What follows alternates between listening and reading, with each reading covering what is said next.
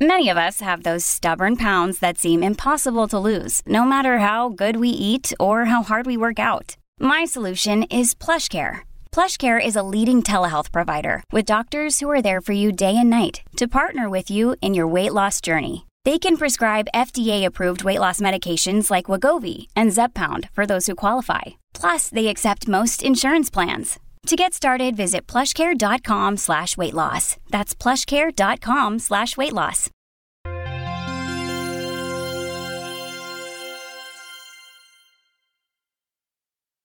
When Daniel Danger was growing up in the early 1990s, he had a number of run ins with this one particular dog. It was just this weird presence. You know, this weird, grumpy old cartoon dog. I'm McGruff, the crime dog. McGruff was a trench coat wearing bloodhound with a hangdog demeanor who dispensed advice about crime prevention, personal safety, guns, and drugs. Oh, you don't know me, see. It's my job to teach you to protect yourselves. Make it your job to learn.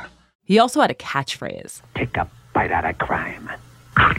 He was a regular presence at Daniels, Massachusetts elementary school. He was on the outside of it. There was like an event where you brought your bike to school and then they would put a big flag on it. And I remember McGruff being there in person. And he was on the inside too. With like, you know, wheeling the TV on a cart and and put in a little VHS of McGruff telling you to avoid strangers and not get like touched by people or get into cars. That's Jenny, but that's not Jenny's dad. Basically telling you you're you're gonna get kidnapped, which is a dark thing to tell a fifth grader. if she gets into that car, that may be the last time you'll see Jenny. We had the puppet. This would have been a two foot tall, chocolatey brown hand puppet in plaid pants and a trench coat. There was a cassette tape that the teacher put in, and then they would mimic along with the puppet, and they'd teach you, like, you know, like, don't do drugs, don't bully, blah, blah, blah. Hello, everybody. McGruff here. I just want to remind you that we all have a job to do. Take a bite out of crime. After elementary school, Daniel's encounters with McGruff petered out. He didn't think of him much until the mid 2000s when he and a friend were at a thrift store. In the pile of just like random stuff was a McGruff puppet and this cassette tape. The cassette tape was called McGruff's Smart Kids album. On the cover, a plush McGruff, like the one that had been in Daniel's classroom, leans against a brick wall, one arm slung over it, and the other hand in a trench coat pocket. And we had that, like, you know, like just nostalgic of like, McGruff, remember McGruff? And so we bought this cassette and we like put it in the car and listened to it. Never try marijuana, don't try it at all. It's a lie. It's like beating your head on a wall. Using crack and cocaine to get high. That's what you say you love. But it's really insane. You could die. What are you thinking of? We're like, they're kind of catchy, they're weird. They sound like Steely Dan. Like, it doesn't make any sense. Hey,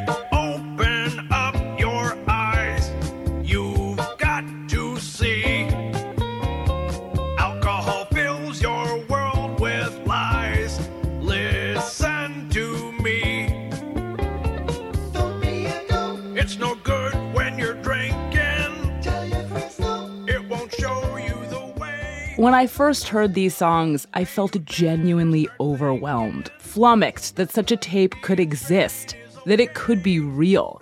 And as the car filled up with an unholy combination of music, melody, character, and message, Daniel was confounded too. I want to know who actually wrote these. These songs are kind of banger.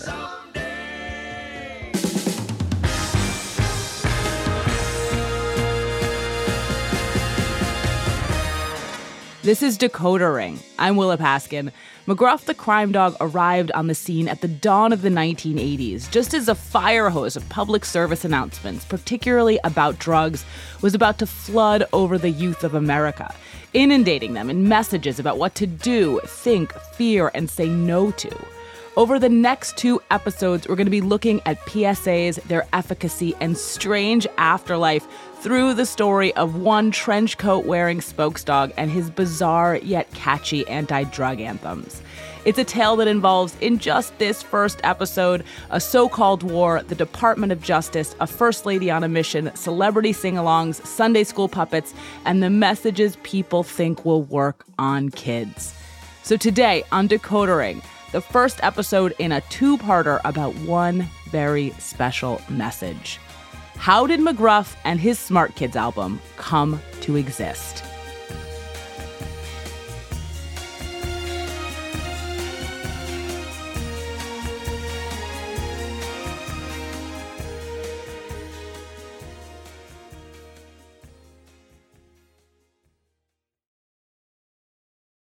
The first time the public met the crime dog, in February of 1980, he was letting himself into a stranger's house.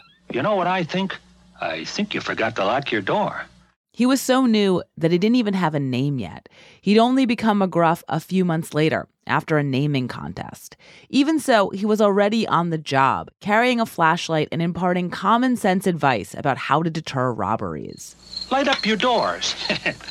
Lights make burglars nervous and make your windows secure. McGruff owes his existence to crime, which spiked over the course of the 1970s. By the end of the decade, the issue had become a motivating anxiety for voters. So the Department of Justice decided to put $300,000 towards a public service campaign addressing it, and they reached out to the Ad Council to get it made. The Ad Council is a nonprofit arm of the advertising industry that gets blue chip ad agencies to do pro bono PSAs. Founded during World War II to help with the war effort and also brush up the industry's reputation, the Ad Council is responsible for a number of very memorable campaigns, but maybe none more so than one of its first. You have so many reasons to protect your forests. Remember, only you can prevent forest fires. That's Smokey the Bear. He began demonstrating that an animal in clothes could be an effective messenger back in 1944. But it would take the ad executive in charge of the new campaign a while to remember that. They came to us in uh, 1979 and asked us if we would do some advertising campaign that would help decrease crime in this country. Well, you know, that's a, a major challenge. Jack Kyle was a creative director at Dancer Fitzgerald Sample, the ad agency tapped by the Ad Council to make the campaign. Kyle died in 2017. What you're hearing comes from an interview he did with Eric Greenberg. We did a lot of research, a lot of focus groups. I even rode in the back of a New York City police car. The agency took away two major things from this research. The first was that the cops really wanted community help. And the second was that citizens felt like crime was too big too insurmountable a problem to do anything about. We came up with a strategy to uh, try and convince people there were little things that they could do to help uh, make their lives safer and help decrease crime, even if only in a neighborhood.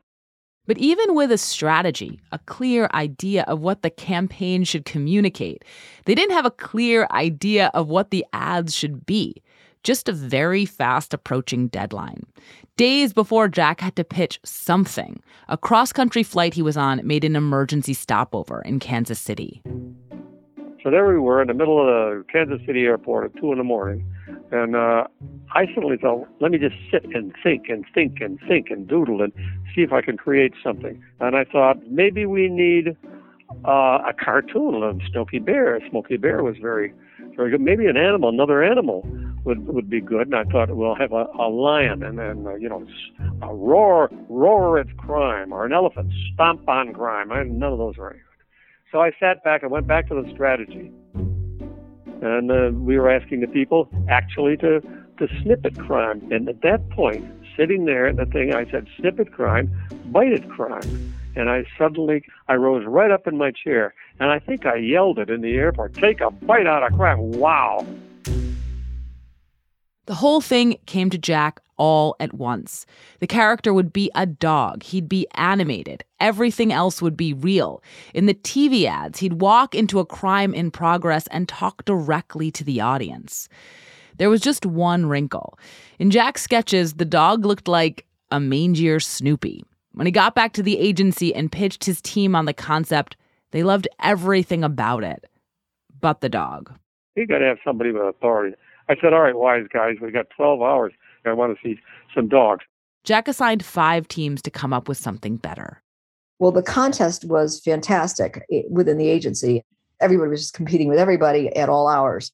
Sherry Nemmers is an advertising executive who would go on to create the Charmin Bear. But back then, she was a 21 year old copywriter. I'm sorry to tell you, the other word they used at the time was gangbang. We had a gangbang on it. When the teams came back, we got a lot of dogs. There was a cute little dog named Spot the Wonder Dog. They had a bulldog, J. Edgar dog, but would not go because part of this campaign was being funded by the Justice Department, and J. Edgar Hoover at that time was head of the Justice Department. Uh, another was Sarge. Uh, he was a uh, German Shepherd. So suddenly in came a copywriter, Sherry Nemmers, and an art director, Ray Cravassi. And they just unveiled this dog, this hound dog with a, with a deep set eyes in a trench coat, hands in his pocket, looking with a long nose. They said, This is the dog that we like because he epitomizes all of the private eyes, the investigators we see over time in the movies. And they're listened to and they're wise. Jack, he just jumped out of his chair and he just, that's it. He said, that's it. The first version of the crime dog smoked a cigar, which he would lose, and sounded an awful lot like Columbo, the homicide detective played by Peter Falk in the hit 1970s series of the same name. Uh, one more thing, sir, I almost forgot. How much time elapsed between the exchange of shots and your getting to the phone booth to call the police? In fact, after Jack and Sherry successfully pitched the crime dog to the Ad Council and the Department of Justice, they batted around the idea of trying to get Peter Falk for the voice.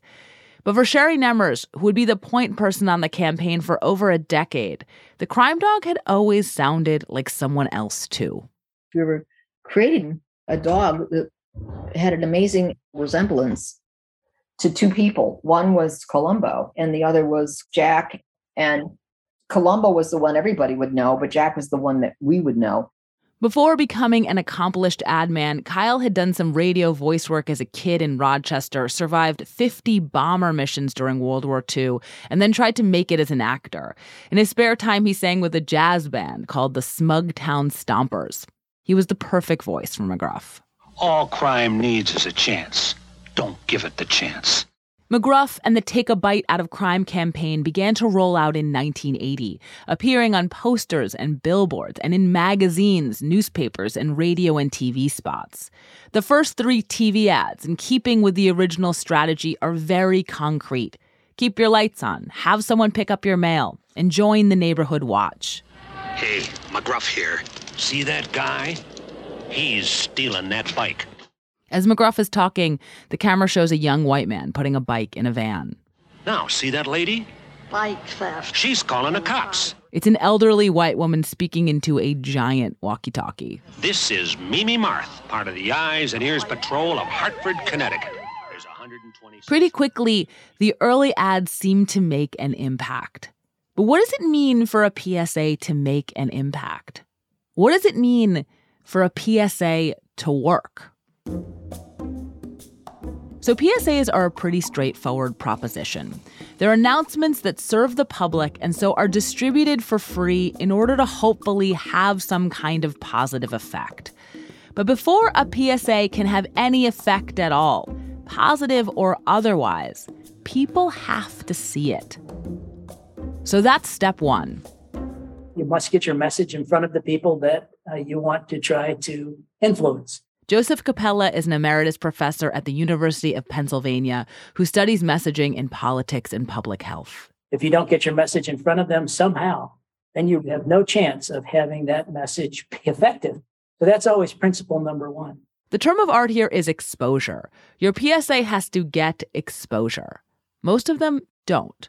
McGruff, though, did. Within a year, the ads had $100 million worth of donated ad time, which is a lot, and 50% of Americans had seen one. But while exposure is a key first step for a successful PSA, it's not enough.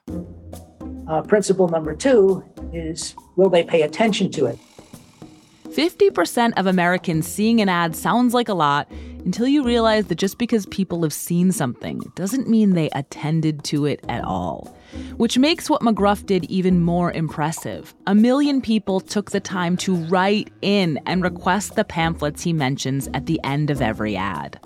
Write McGruff, Chicago, Illinois 60652. That's McGruff, Chicago, Illinois 60652. And you'll be helping me uh, take a bite out of crime. So that's step two. But getting people to write in for information, as impressive as that is, doesn't seem like all McGruff was trying to accomplish. He told people to do things, and that's step three. And it's also where the efficacy of PSAs starts to get really fuzzy. You're PSA skeptical. I'm very PSA skeptical. Michael Hobbs is the co host of the podcast Maintenance Phase, which looks at the junk science behind health and wellness fads. Oftentimes, the evidence that they use to show that it worked is things like, you know, 70% of respondents remember seeing the billboards. These things that are like input measures, that's not, as a society, what we're actually going for. The purpose of the billboards is to get people like not to smoke weed. Michael is getting at the fine distinction between steps two and three, between what is known as an awareness or exposure campaign and a behavior campaign.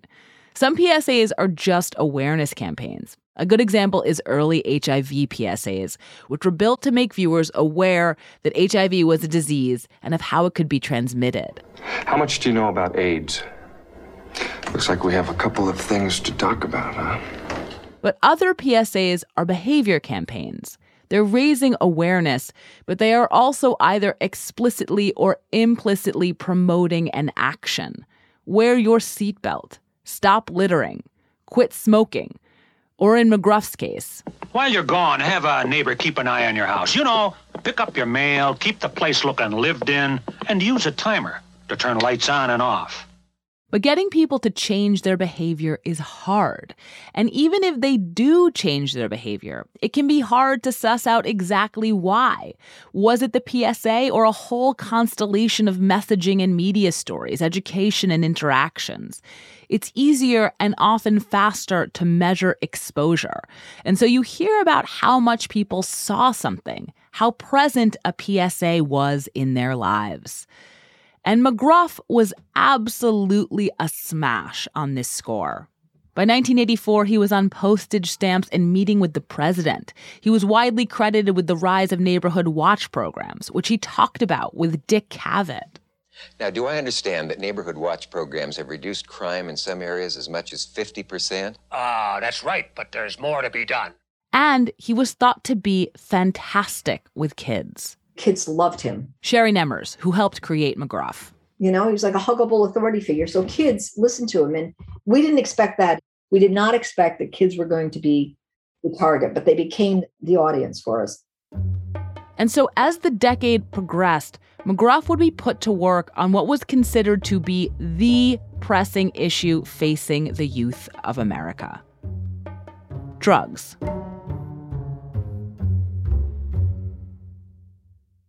Apple Card is the perfect cashback rewards credit card. You earn up to 3% daily cash on every purchase every day.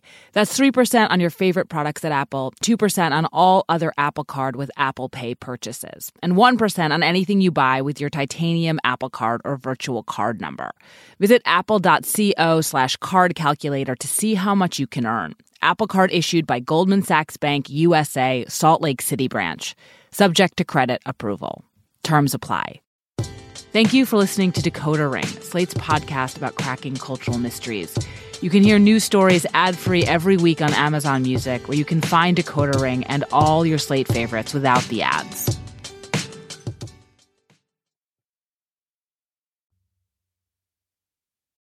In June of 1971, Richard Nixon announced the United States had a new and dangerous foe. America's public enemy number one in the United States is drug abuse. In order to fight and defeat this enemy, it is necessary to wage a new all out offensive. The press began referring to this offensive as the war on drugs, but in this early phase, it wasn't as aggressive as it would become. Nixon put most of the resources of the federal government in treatment and rehabilitation. David Farber is an historian at the University of Kansas and the editor of The War on Drugs, a history. It wasn't like Nixon was saying, lock them all up, put them away forever. That would be our friend President Reagan who did that. In the late 1970s, as drug use and violent crime was spiking, Ronald Reagan swept into office promising the electorate a much more punitive approach. It's time for honest talk. All too often, repeat offenders, habitual law breakers, career criminals, call them what you will, are robbing, raping, and beating with impunity, and as I said, quite literally, getting away with murder. At the federal, state, and municipal levels, incarceration rates for drug crimes began to rise dramatically, skyrocketing as the crack epidemic began. And they would remain at extraordinarily high levels for decades. Millions of Americans were sent to prison on nonviolent drug charges, a hugely disproportionate percentage of them men of color, and black men in particular. And as prisons began to fill, the soft power side of the war on drugs was ramping up as well. How many of you have heard about the drug problem in our schools? That's First Lady Nancy Reagan in a 1983 episode of the hit sitcom Diff'rent Strokes. How do you feel about drugs? Well, I think drugs are disgusting and I'd never take them. My name is Lisa and I'm a Republican.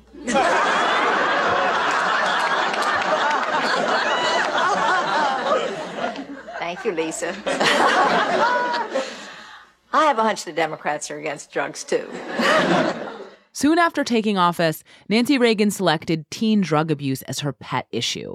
It was, as you just heard, of bipartisan concern, and drug use, particularly of marijuana, was on the rise with teenagers. And here it's a lot of white teenagers, a lot of middle class teenagers, a lot of suburban teenagers. They're getting stoned. And maybe they're getting stoned a lot. So Nancy Reagan began to visit schools and rehab facilities, crisscrossing the country to speak with children and educators, to go on morning talk shows, trying to bring awareness to this cause. In October of 1983, she visited an advertising agency, Needham, Harper, and Steers, working on the issue. They'd been tapped by the Ad Council to develop a new public service campaign to curtail child drug abuse. She approved of the message so wholeheartedly, she pledged to personally get the campaign $25 million worth of media commitments. The ads began to run in 1984. Cocaine? No thanks. Yo, my man, you want some ludes? No way. If someone offers you drugs, instead of saying something you really don't mean, just say no. And she did something else that put this particular saying over the top. She started using it herself. Say yes to your life. And when it comes to drugs and alcohol, just say no. And there's something catchy about it. Let's let's not kid ourselves. It's like a beautiful catchphrase. Just say no. Hundreds of Just Say No clubs began to pop up in communities and schools across the country, which were also being visited by DARE. DARE stands for Drug Abuse Resistance Education.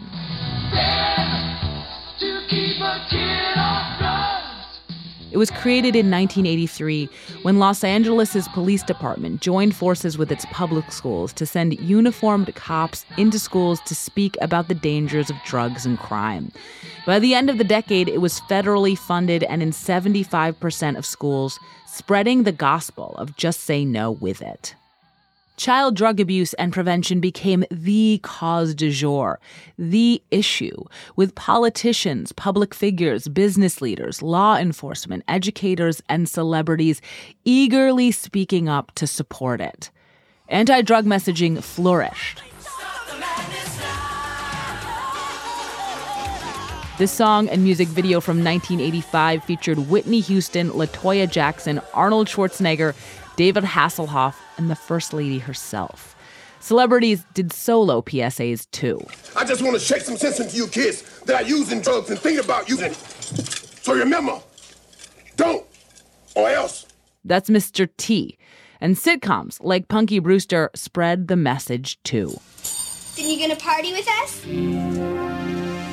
No. In 1986, against the backdrop of the rising crack epidemic, Reagan signed the Anti-Drug Abuse Act. It earmarked 1.7 billion additional dollars for the war on drugs and established new mandatory minimum prison sentences. Reagan also signed a proclamation declaring the first official Just Say No to Drugs week.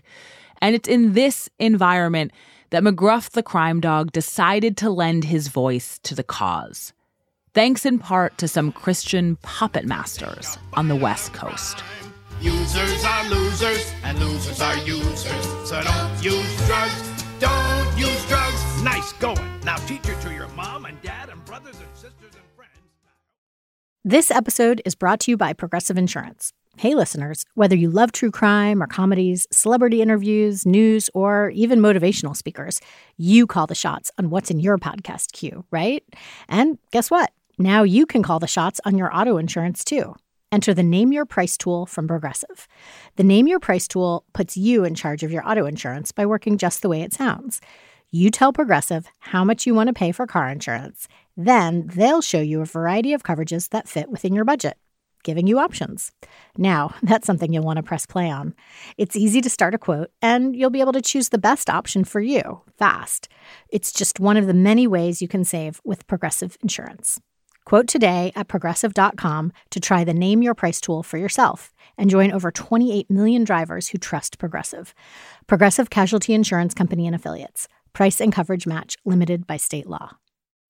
When you need mealtime inspiration, it's worth shopping Kroger, where you'll find over 30,000 mouthwatering choices that excite your inner foodie. And no matter what tasty choice you make, you'll enjoy our everyday low prices, plus extra ways to save, like digital coupons worth over $600 each week. You can also save up to $1 off per gallon at the pump with fuel points. More savings and more inspiring flavors make shopping Kroger worth it every time. Kroger, fresh for everyone. Fuel restrictions apply. McGruff's Smart Kids album, which we played at the top of this episode, was released in 1986. But its origins stretch back to November of 1969, when a new kind of kids' television program premiered on PBS an educational one.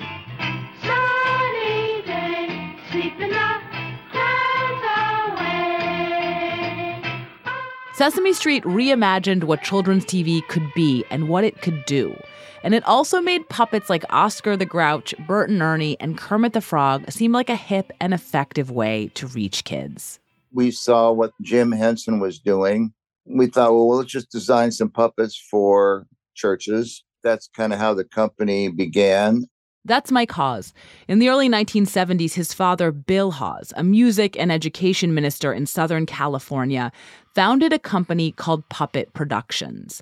Bill died in 2020, but for years he oversaw the company, which made colorful felt puppets like Mr. Quimper, a puppet Mike designed for a show he developed called Quimper's Corner. Evening, ladies, evening, gents. Welcome to the show.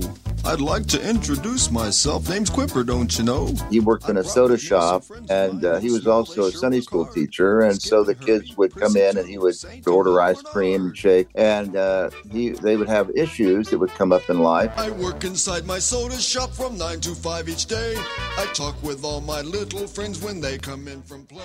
Then he would kind of give them kind of a Bible lesson on, you know, how to deal with that glad issue. To be where God has led, and here I'd like to say I'm glad to be here. Characters like Mr. Quimper encouraged good Christian values, but they were also the tip of the spear for an elaborate business that involved the company leading seminars in churches, where they would train youth group members in puppetry so that those groups could then buy puppets and shows like Quimper's Corner from the company. The shows, which included music, skits, and dialogue, were all made and recorded at Puppet headquarters and then sent out to customers. It was a cassette tape with the music and character voices and all that pre done. And then they could just play the tape and lip sync to the uh, audio. Mike wrote and produced almost all of the music for these cassettes. Handling a lot of the lyrics was a man named Rob Nelson, who'd started with the company as a puppeteer on a show called Alcohol on Trial. It was a pre recorded thing which featured a character named Zachary Daiquiri. Zachary Daiquiri? You are charged with neglect and attempted murder. Of who? Of yourself. Zachary Daiquiri is a lumberjack looking puppet with a bushy red mustache and flannel shirt. Four of his body parts told him what happened when he uh, overconsumed alcohol. My job is to pump Zach's blood to all the parts of his body. Now, when he drinks, the alcohol slows me down. I can't pump as much blood. Zach could have a heart attack. In fact, I could die. And this was for kids. So we'd go to a school and do this show uh, to educate the kids about the effects of alcohol on the human body. Rob turned out to be such a natural at puppeteering that he was promoted and then promoted again as the business got bigger and bigger. It went crazy. In the heyday, let's say the early 80s, we were doing maybe 100,000 puppets a year. We had we had 40 people working in the factory making puppets. Most of their output continued to be Christian themed and educational, but they would also get approached about commissions.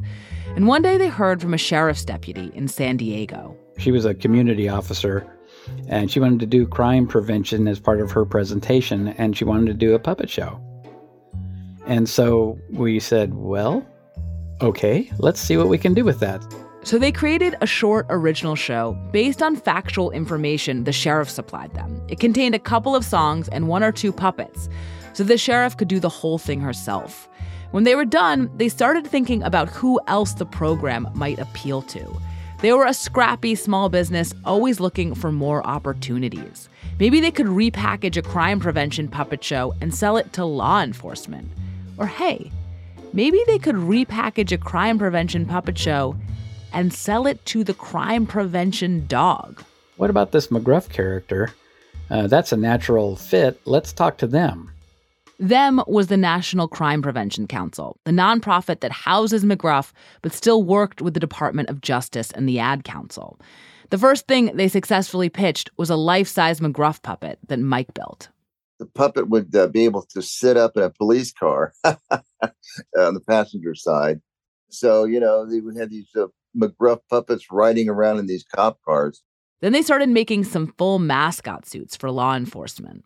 We came up with uh, some animatronics in it where the, the eyes would uh, blink, the mouth would open and close by electronically. Finally, they got permission to record some songs in the voice of McGruff. Or maybe permission is the wrong word. The NCPC said this We will give you a license to use the character, and you will give us a percentage of whatever money you make on it. So they started doing what they had been doing for years make a puppet, record a show for that puppet, put that show on a cassette, and then sell both, in this case, to law enforcement. So initially, it was just for cops. That's all that they would allow. Then Bill, who was always the let's push this, you know, really further than we actually can kind of guy, uh, said, you know what? Every classroom in America needs a McGruff in it. And that's how McGruff and his songs began to make their way into Daniel Danger's elementary school and car cassette player.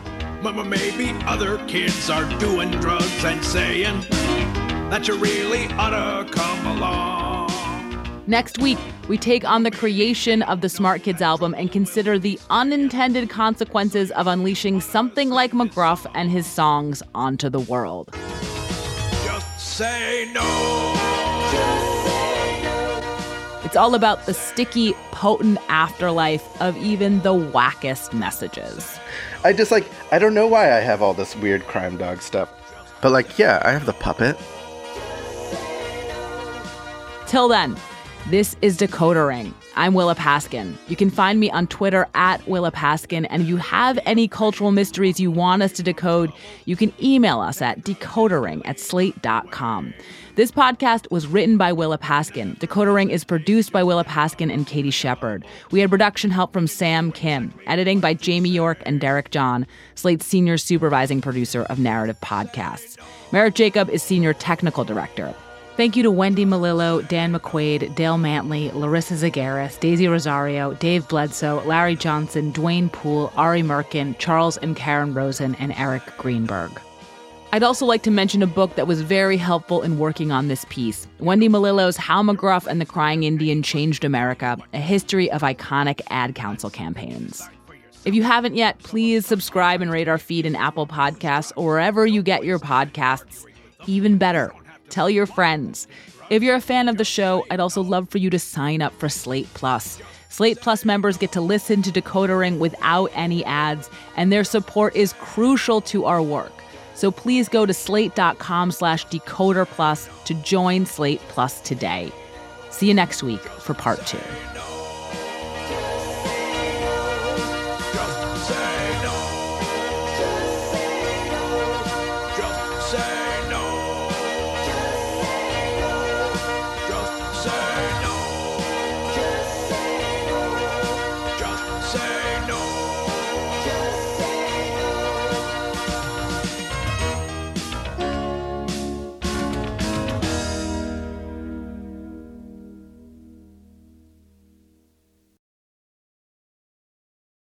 Guys, it is Ryan. I'm not sure if you know this about me, but I'm a bit of a fun fanatic when I can. I like to work, but I like fun too. It's a thing. And now the truth is out there. I can tell you about my favorite place to have fun Chumba Casino. They have hundreds of social casino style games to choose from, with new games released each week. You can play for free anytime, anywhere and each day brings a new chance to collect daily bonuses. So join me in the fun. Sign up now at ChumbaCasino.com. No purchase necessary. Group. Void were prohibited by law. See terms and conditions. 18 plus.